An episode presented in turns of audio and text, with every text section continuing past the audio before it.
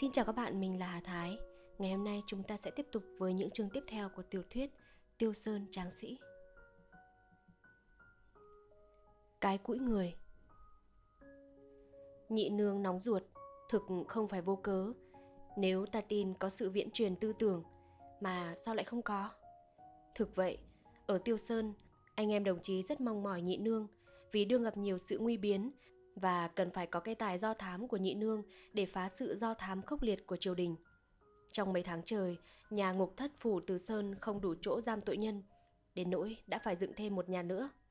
Mà sự bắt bớ và tra tấn vẫn tiến hành, sự canh phòng thì rất cần mật. Viên phủ chi đã xin thêm lính chấn về và lại mộ thêm lính dõng nữa. Hình như sau khi quân giặc luôn hai lần náo động phủ đường, viên phủ chi lấy làm căm tức lắm thề rằng thế nào cũng trả thù lại một cách đích đáng. Muốn báo thù phòng có khó gì? Viên phủ chi vẫn ngẫm nghĩ thầm, rồi lập tức kèn những tay tài giỏi, tài với ngôn ngữ giảo quyệt và giỏi đủ các môn võ hiểm để phòng thân. Một mặt cho bọn ấy đi khắp các làng, các xóm trong dân quê do thám, một mặt dùng tiền để dụ những học trò nghèo hay chữ mà họ đoán chừng thuộc đảng Lê Thần – Cố nhiên, có nhiều kẻ túng đói giả danh là thuộc đảng nọ đảng kia, ra tấn công, khai man hết điều này đến điều khác. Mục đích chỉ cốt được lĩnh tiền thưởng. Rồi vì thù riêng cũng có, vì người ta xui dục cũng có. Chúng nó cung khai ra toàn những người có chút danh vị hoặc có chút tư bản. Nào người này đã nhiều lần oa chữ Phạm Thái, nào ở nhà kia họ đã thấy cái áo lụa của bà Hoàng Phi. Trí tưởng tượng của họ đem đến cho họ chẳng thiếu gì tang chứng nếu xét ra tang chứng ấy không có, thì hẳn là kẻ tàng nặc đã tiêu hủy đi rồi. Tội càng nặng. Nhưng tội nặng ấy cũng sẽ được tiêu hủy nếu tội nhân có đủ trí thông minh trong khi nói chuyện riêng với viên phủ chi hay viên phân xuất ở nơi nhà tư. Thôi thì tiếng kêu khóc của bọn bị tra tấn chẳng ngày nào là không làm rung động lòng dân phố phủ Thử Sơn. Sự oán hận của nhân dân đối với hai viên quan đã lên đến cực điểm – Đi đâu cũng nghe thấy lời ta thán, nhưng chỉ ta thán thì thầm với nhau. Trong khi cặp mắt nhớn nhác, nhìn trước nhìn sau, xem có ai nấp đâu đó nghe trộm. Phòng bị như thế mà có khi cũng không thoát đấy. Một lần, một người bị bắt lên phủ vì một câu khí khái hão nói riêng với vợ ở trong phòng kín. Người ấy kinh ngạc thú nhận, nhưng nhờ về một thứ mà ai cũng có thể đoán ra, người ấy được tha ngay. Sự thám thính có hiệu quả ghê gớm như thế làm cho nhân dân hạt Từ Sơn sinh ra nao núng, ngờ vực. Cha con, anh em, vợ chồng cũng không dám tin nhau nữa. Kể ra, tùy sự do thám có kết quả mà viên phủ chi cũng chỉ biết bắt giam những người ra mặt hay ngấm ngầm phản đối triều đình Tây Sơn. Còn những người ấy thuộc đảng nào vẫn chẳng sao dò ra được. Cách lập đảng bí mật, tính kín đáo và trí gan liều của các đảng viên làm cho sự tra khảo mất hẳn hiệu nghiệm. Chẳng thế mà chưa một lần nghe đọc đến tên đảng Tiêu Sơn. Tuy trong đám tội nhân bị giam có rất nhiều đảng viên, ba nhà sư bị bắt đường đi phát hịch và đến hơn chục người ở ngoài tăng già. Giữa thời bắt bớ nhộn nhịp ấy, một buổi chiều, bốn người lực lưỡng, y phục nai nịt gọn gàng, khiêng đến phủ Từ Sơn một cái cũi lớn, nhốt một thiếu niên dõng sĩ, vẻ mặt tuấn tú, thân thể vạm vỡ. Người ấy mặc có một cái quần vải thô, cái khăn nhiễu tam giang đội vụng, che không kín hết cái đầu trơm trơm, tóc mọc cứng như cỏ ruộng mới cắt. Mình mẩy để cởi chân và mang đầy những vết thương còn dớm máu. Thấy bốn người khiêng cái cũi rồng sộc đi vào cầu treo, lính canh cổng giữ lại hỏi. Đi đâu? Bốn người đặt cái cũi xuống đất, nói và hầu quan có việc rất khẩn cấp. Nhưng việc khẩn cấp là việc gì mới được chứ? Mà các chú nhốt con gì ở trong cũi thế? Thật ra mắt chú Linh cũng hơi kèm nhèm nên đứng đằng xa nhìn thấy vật đen đen lục đục trong cũi. Chú ta đoán ra ngay rằng bọn kia đi săn bắt được con hiêu hay con nai khiêng đến biếu quan. Không nghe thấy trả lời, người lính lại hỏi.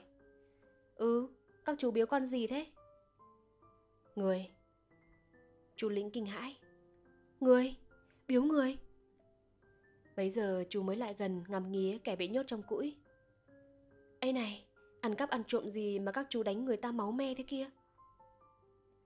Nhờ cậu và chính quan cho rằng chúng tôi đến khiêng nộp quan một tội nhân rất quan trọng.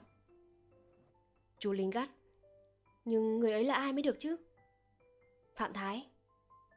Tức thì mặt người lính tái hẳn đi, rồi người ấy ấp úng. Phạm... Phạm Thái, người bị nhốt trong cũi là Phạm Thái. Người nọ bảo người kia nhắc đi nhắc lại hai chữ Phạm Thái. Chỉ trong chốc lát, cái tên ghê gớm ấy truyền được cửa miệng khắp mọi người trong phủ, đến nỗi người lính canh cổng chưa kịp vào trình báo. Hai viên phân phủ và phân xuất đừng ngồi nói chuyện ở công đường đã tất tả chạy ra cổng. Đâu? Phạm Thái đâu? Ai nấy đứng giãn ra, người lính lại gần giơ tay chào bọn khiêng cũi mà nói rằng Bẩm ông lớn, bốn tên này vừa đem nộp. Cặp mắt ngờ vực của viên phân phủ đăm đăm nhìn thẳng vào mặt bốn người. Chúng mày bắt được Phạm Thái. Bộ, chúng mày bắt nổi Phạm Thái. Một người trong bọn lệ phép lại gần, vái dài trả lời. Bẩm hai ông lớn, Nguyễn công tử chúng tôi sắp đến hầu hai ông lớn. Công tử chúng tôi cho chúng tôi khiêng tội nhân đến nộp trước, rồi xin lại sau. Đoạn, người ấy thuật lại rất rành mạch cuộc chiến đấu của Nguyễn công tử với Phạm Thái. Nguyễn công tử ở Sơn Nam lên ngoạn du chấn Bắc, vì nghe tiếng miền Bắc có nhiều thắng cảnh, mà số anh hùng hào kiệt lại rất đông. Công tử là người võ nghệ cao cường, văn chương lỗi lạc, nhưng không hề khinh xuất sự thủ thân bao giờ. Vì thế đi đâu cũng có một bọn bốn kẻ giọng sĩ theo liền bên hộ vệ để phòng sự công kích bất thần. Buổi trưa hôm nay, vừa sang qua bến đò Kim Lũ thì gặp một người tự xưng là Phạm Thái, đem theo dăm tên bộ hạ ra cản đường đòi tiền mãi lộ. Nghe hai chữ Phạm Thái, Nguyễn Công Tử chẳng nói chẳng rằng xuống ngựa, rút kiếm xông vào đánh liền. Phạm Thái cũng rút dao ra nghênh địch. Nghe người khiêng mình kể chuyện, Phạm Thái ở trong cũi luôn mồm lớn tiếng chửi rủa, đến nỗi viên phân xuất cáo tiết phải đạp mạnh vào cũi một cái mà mắng rằng Im ngay, tên giặc cỏ! Rồi quay lại bảo người kia kể nốt câu chuyện. Bẩm hai ông lớn, võ nghệ Phạm Thái, người ta ca tụng quả không ngoa. Công tử chúng tôi phải dùng mưu với đánh ngã được hắn. Mưu ấy là giả thua để Phạm Thái đuổi theo, rồi bất thình lình quay lại đánh miếng đà đao. Một tiếng chửi lớn ở trong cũi bay ra. Đồ khốn nạn, đồ cắn trộm, còn khoe mẽ gì? Viên phần phủ lại bên cũi, ghé mắt nhìn qua khe chấn xong. Phần xuất vội vàng kêu. Ngài đứng xa ra một tí. Người kể chuyện lễ phép thưa. Ông lớn không ngại, Chúng tôi đã trói cẩn thận chân tay hắn rồi. Quả thực, chân tay người bị nhốt đều nặng chịu những dây thừng, phần suất ngắm nghía, mỉm cười hỏi. Khốn nạn, mình mẩy bị đầy những vết thương như thế kia, có đau không? Phần phủ trù trừ. Có lẽ hãy để đến mai, bây giờ gần tối rồi, trông không được rõ. Ta hãy cứ tống cây củi vào ngục thất đã, như thế chắc chắn hơn. Quả thực, Câu chuyện đấu chiến kể rành ràng mất đến quá nửa giờ, nên lúc đó trời đã sắp tối. Phần phủ liền cho lính khiêng củi Phạm Thái vào ngục. Bốn người nhà Nguyễn Công Tử cũng xin theo xuống trại, ngồi chờ chủ sắp đến.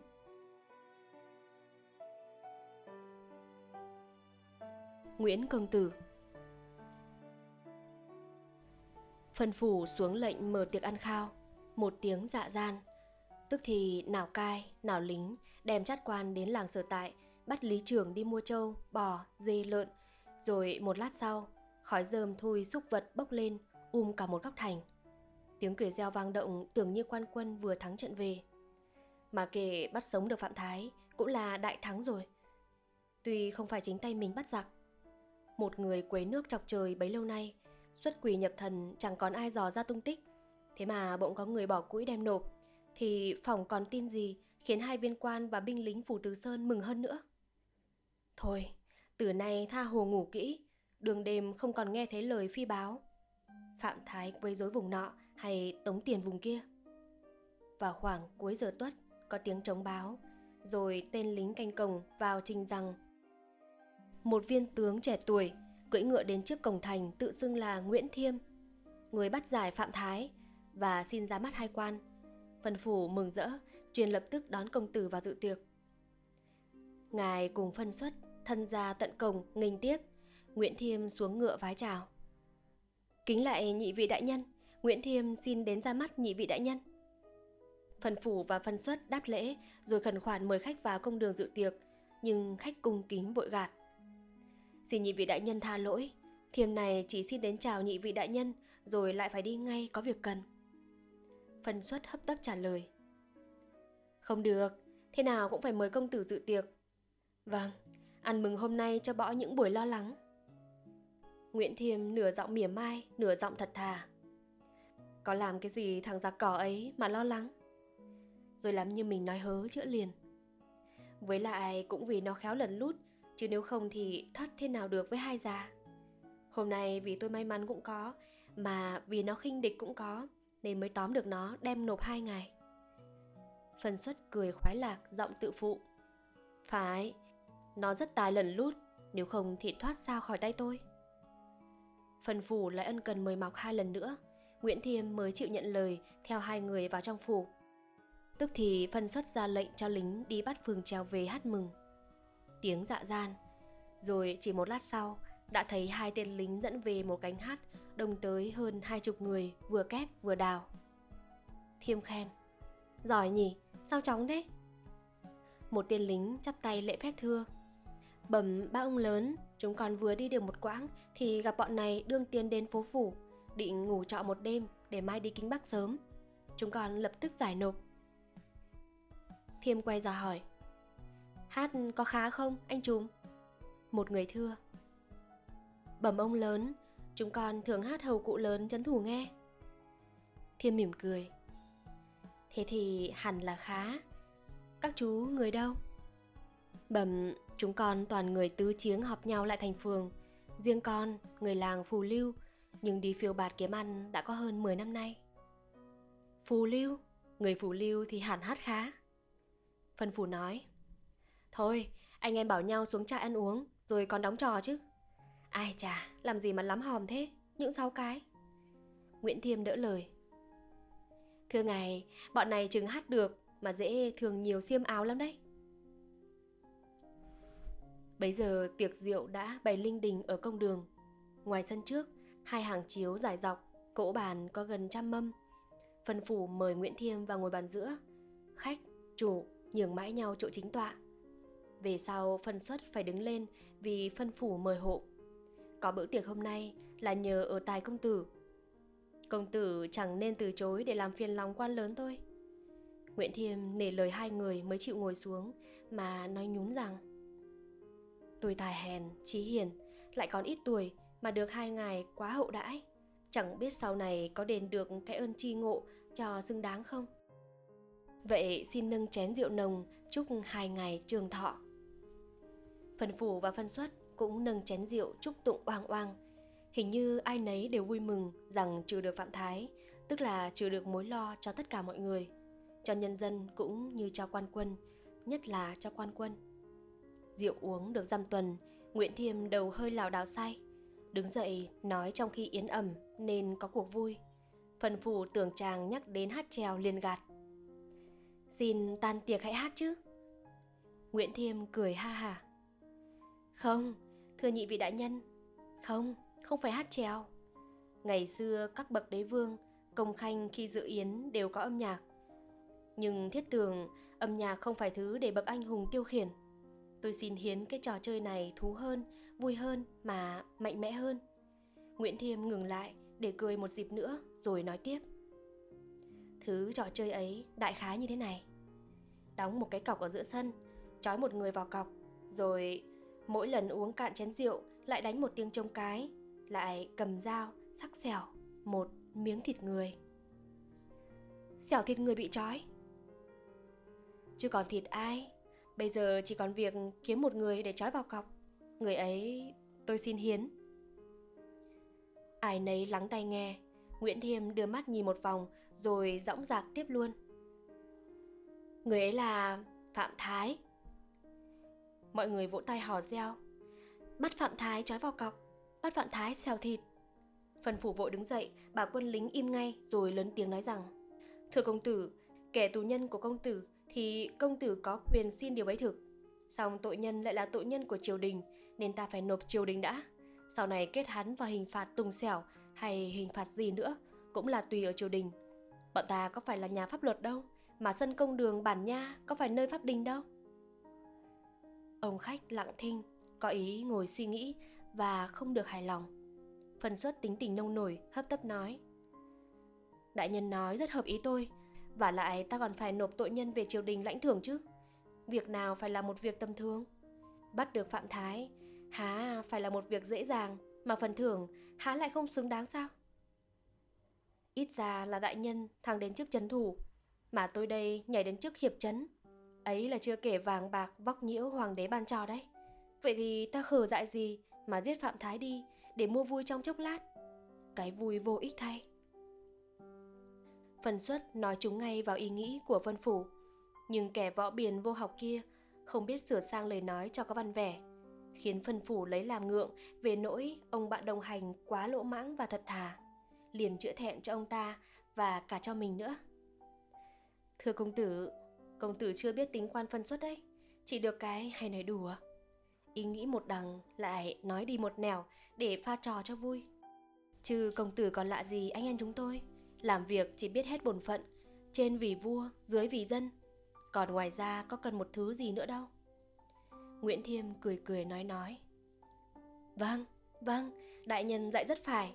Vậy xin theo ý nhị vị đại nhân hãy để cho phạm thái sống thêm ít ngày. Tuy tôi vẫn thích cái hình phạt tùng xẻo. Phần phủ dùng mình nhìn ông khách lạ yên chí rằng ông ta hẳn là một tay tử thù của phạm thái. Tiệc kéo dài đến mãi giờ hợi. Lúc đó từ quan đến lính, ai ai cũng say mềm. Chỉ trừ bọn phường trèo sợ có giọng rượu không hát được nên xin ăn cơm riêng ở dưới trại. Chờ khi các mâm bàn dọn dẹp xong xuôi, anh trùng phường lên xin hát. Quan truyền lấy liếp, quay buồng trò ngay ở sân công đường. Một lát sau tiếng trống trầu, tiếng trống hát nổi lên. Nhưng trong bọn lính nhiều kẻ đã say quá, đã tìm một xó kín nằm vật ra ngáy như bò. Còn anh nào cô đứng lại xem thì cũng ngủ gà ngủ vịt, đầu gật như chảy máy giã gạo. Rồi đến lượt phân phủ, nhờ phân suất ngồi lại tiếp khách hộ. Ngài xin đi nằm một lát. Ông khách rất vui vẻ mời ngài tự tiện, mà sao chàng vẫn khỏe khoắn và tỉnh táo đến như thế. Phần xuất cố mở to cặp mắt lim din ra để nhìn chàng giơ thẳng tay vụt trống trầu, lòng tự nhủ thầm. Không trách nó bắt nổi Phạm Thái càng uống càng thức nó càng tỉnh trong lúc ai nấy đương mơ mơ màng màng bỗng một tiếng pháo nổ tức thì chàng công tử cầm trầu vất dùi trống lành lẹn rút kiếm thí cho phân xuất một nhát. Tiếng hét ầm ĩ vang thành nhưng đó không phải tiếng của các tướng trèo nữa. Những tướng giả ấy đã trở nên thực cả cũng thực những binh khí họ cầm trong tay khi ra múa mình dưới sân khấu. Họ vừa chém giết bọn binh lính đương mê ngủ, vừa tiến đến cổng phủ mà bốn chàng khiêng cũi cùng chủ tướng của họ, tức người bị nhốt trong củi, đã mở toang từ bao giờ. Tướng ấy là ai? Lần này là lần thứ hai, phủ Từ Sơn trở nên một bãi chiến trường, mà hai lần quan quân đều mắc mưu bên nghịch và bị thiệt hại. Lần trước, Đào Phùng lừa cho phân xuất kéo binh đi xa rồi đến phủ cướp lại bà Hoàng Phi họ Nguyễn. Mưu ấy kể cũng đã cao, nhưng lần này viên tướng trẻ tuổi kia táo tợn hơn nhiều, dám tự rạch mình mẩy, tự nhốt vào cũi sai quân khiêng nộp phủ. Rồi đăng đêm phá ngục thất, cứu hết thảy tù nhân ra, cả người trong đảng lẫn người không thuộc đảng mình. Viên tướng ấy là ai? Phạm Thái thực đó chăng? Nhưng Phạm Thái là người biết thận trọng, làm việc gì cũng cân nhắc phần thắng, phần bại từng ly từng tí dẫu lúc phải quyết liệt thì chẳng ai quyết liệt bằng chàng nhưng không khi nào không cần làm liều mà chàng lại làm liều tự nhốt cũi cho người khiêng nộp quan hẳn là một sự làm liều tuy đó là một thủ đoạn phi thường mà nguyễn nhạc đã dùng để cướp thành quy nhơn mà liều thực nếu lúc giải đến cổng phủ viên phân xuất nghe nói đó là phạm thái liền nổi cơn giận nóng nảy lên cầm kiếm xỉa cho một ngọn qua then cũi thì còn gì là đời kẻ bị nhốt ở trong rồi lại đến khi viên tướng tự xưng là Nguyễn Thiêm, chừng muốn tỏ bụng trung thành của mình đối với triều đình và lòng thù oán của mình đối với Phạm Thái. Đứng dậy bàn, đem xèo tù nhân để làm cuộc vui trong yến tiệc.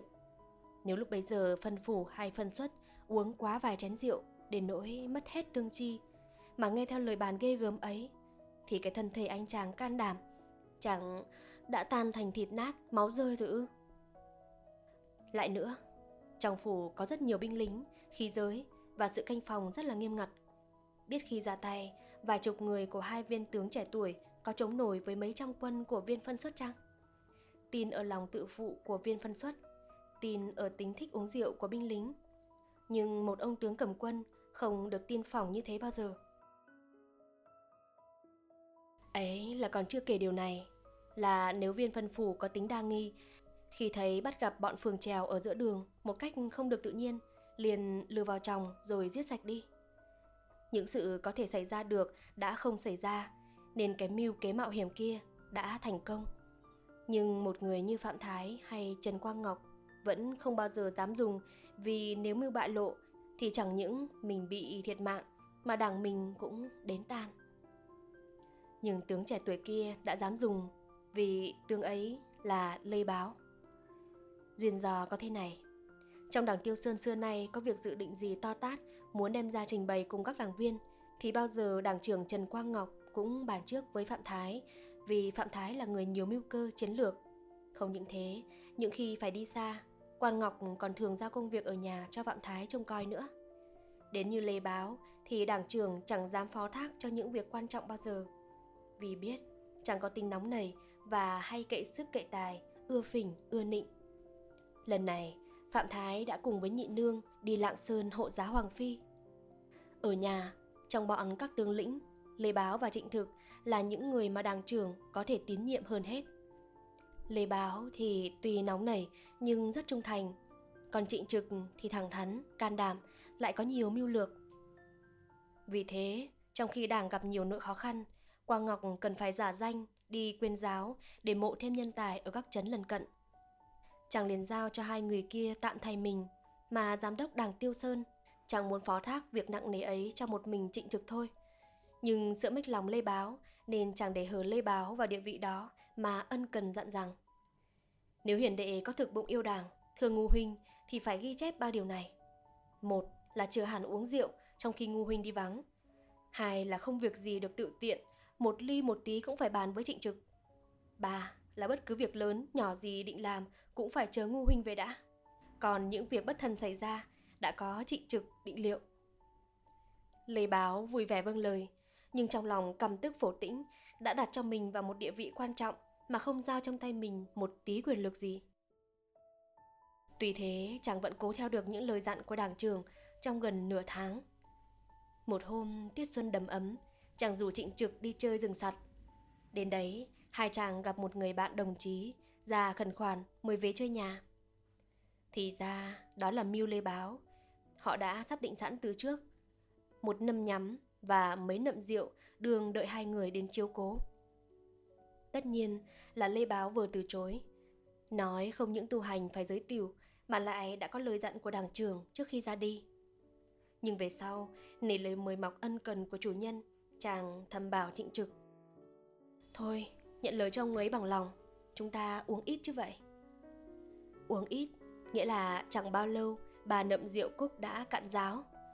Bấy giờ Lê Báo mới dùng hết lời khẳng khái nói chọc tức trịnh trực. Chỉ có ba anh em mình đây, tôi nói vụng đảng trưởng, chứ đảng trưởng thực không tinh một tí nào. Như tôi thì bảo nóng tính nóng nảy đã đành, đến như trịnh đại huynh thì văn võ kiêm toàn, mưu kế sâu sắc. Thế mà lúc ra đi, đảng trưởng lại không kể vào đâu. Bắt bất cứ việc gì đều phải chờ khi đảng trưởng về mới được làm. Như thế phòng còn coi trịnh đại huynh ra sao nữa. Trước trịnh trực còn hết sức bênh vượt qua Ngọc, nhưng sau khi bị hai người cùng ùa nhau nói khích mình và công kích đảng trưởng, nên chàng cũng thấy hơi siêu lòng tự phụ. Chàng phàn nàn. Kể đảng trưởng thì giỏi thực, nhưng anh em mình há phải bọn võ phu vô mưu cả đâu. Được thế, Lê Báo càng nói hùn vào. Vâng, nhất là đại huynh. Rồi chẳng bao lâu, khi chủ nhân đã rót ở hũ ra đến nậm rượu thứ 10, ba người đồng ý thì thố một việc phi thường. Trịnh Trực nói, Tức thật, họ bắt bớ nhiều quá. Nhà ngục phủ từ đã chật hết chỗ giam tù nhân. Vẫn biết trong số ấy chỉ có hơn một chục người đảng ta, mà những người ấy cũng không bao giờ chịu cung khai ra kẻ khác.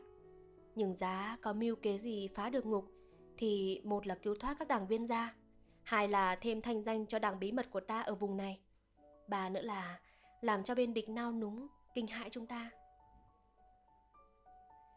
ai nấy khen phải rồi người nọ bàn thế này người kia bàn thế khác rút cuộc chưa có cách nào ổn thỏa. Lê báo Nguyên đã có mưu riêng của mình, nhưng mãi sau cùng mới chịu đem ra bàn. Là cái mưu tự nhốt mình vào cũi, rồi cho khiêng đến nộp phân phủ. Trịnh trực như trông thấy sự nguy hiểm, song một phần bị men rượu làm nóng mặt, một phần bị những lời tân bốc của Lê Báo làm cho quá hời lòng, nên chàng chẳng chịu suy xét gì kỹ càng nữa. Và Lê Báo lại khẳng khái hai ba lần hào sảng rằng dù tôi có chết đi nữa, Âu cũng là một cái chết xứng đáng, chết vì đảng, vì vua. Khi trịnh trực đã thuận theo mưu kế, Lê Báo chỉ việc hô lên một tiếng. Tức thì bốn người khiêng một cái cũi ở buồng bên đi ra. Lê Báo chẳng nói chẳng rằng đứng dậy cởi phăng áo ra, rồi chưa ai kịp ngăn cản, chàng cầm dao tự chém vào lưng, bảo vai mấy nhát. Máu chảy đỏ cả người. Đoạn chàng đưa tay cho bọn quân dùng thừng trói lại bò củi. Chàng lại dặn dò cặn kẽ mọi điều để bọn khiêng củi trình với phân phủ. Điều cần nhất là nhớ kỹ rằng kẻ bị nhốt không phải là Lê Báo mà là Phạm Thái. Chàng thích chí cười hà hà, ngồi trong củi nói ra một câu khôi hài. Lê Báo thì chúng nó sợ quái gì? Vì chúng nó biết Lê Báo là thằng nào. Còn cái tên Phạm Thái thì khắp vùng này từ quan đến dân chẳng ai lạ, mà chẳng ai là không kinh hãi. Khiêng báo đi được một lúc lâu, trịnh trực mới tỉnh hẳn rượu và hiểu thấu hết mọi nỗi nguy hiểm của một hành vi quá ngỗ nghịch. Nhưng đã quá tiến rồi, lùi làm sao kịp nữa. Bây giờ chàng vội đi tìm mấy chục giọng sĩ trong đảng để đóng những vai kép và đào mà ta đã thấy trong hồi trên. Vì Nguyễn Công Tử hay Nguyễn Thiêm chính là trịnh trực.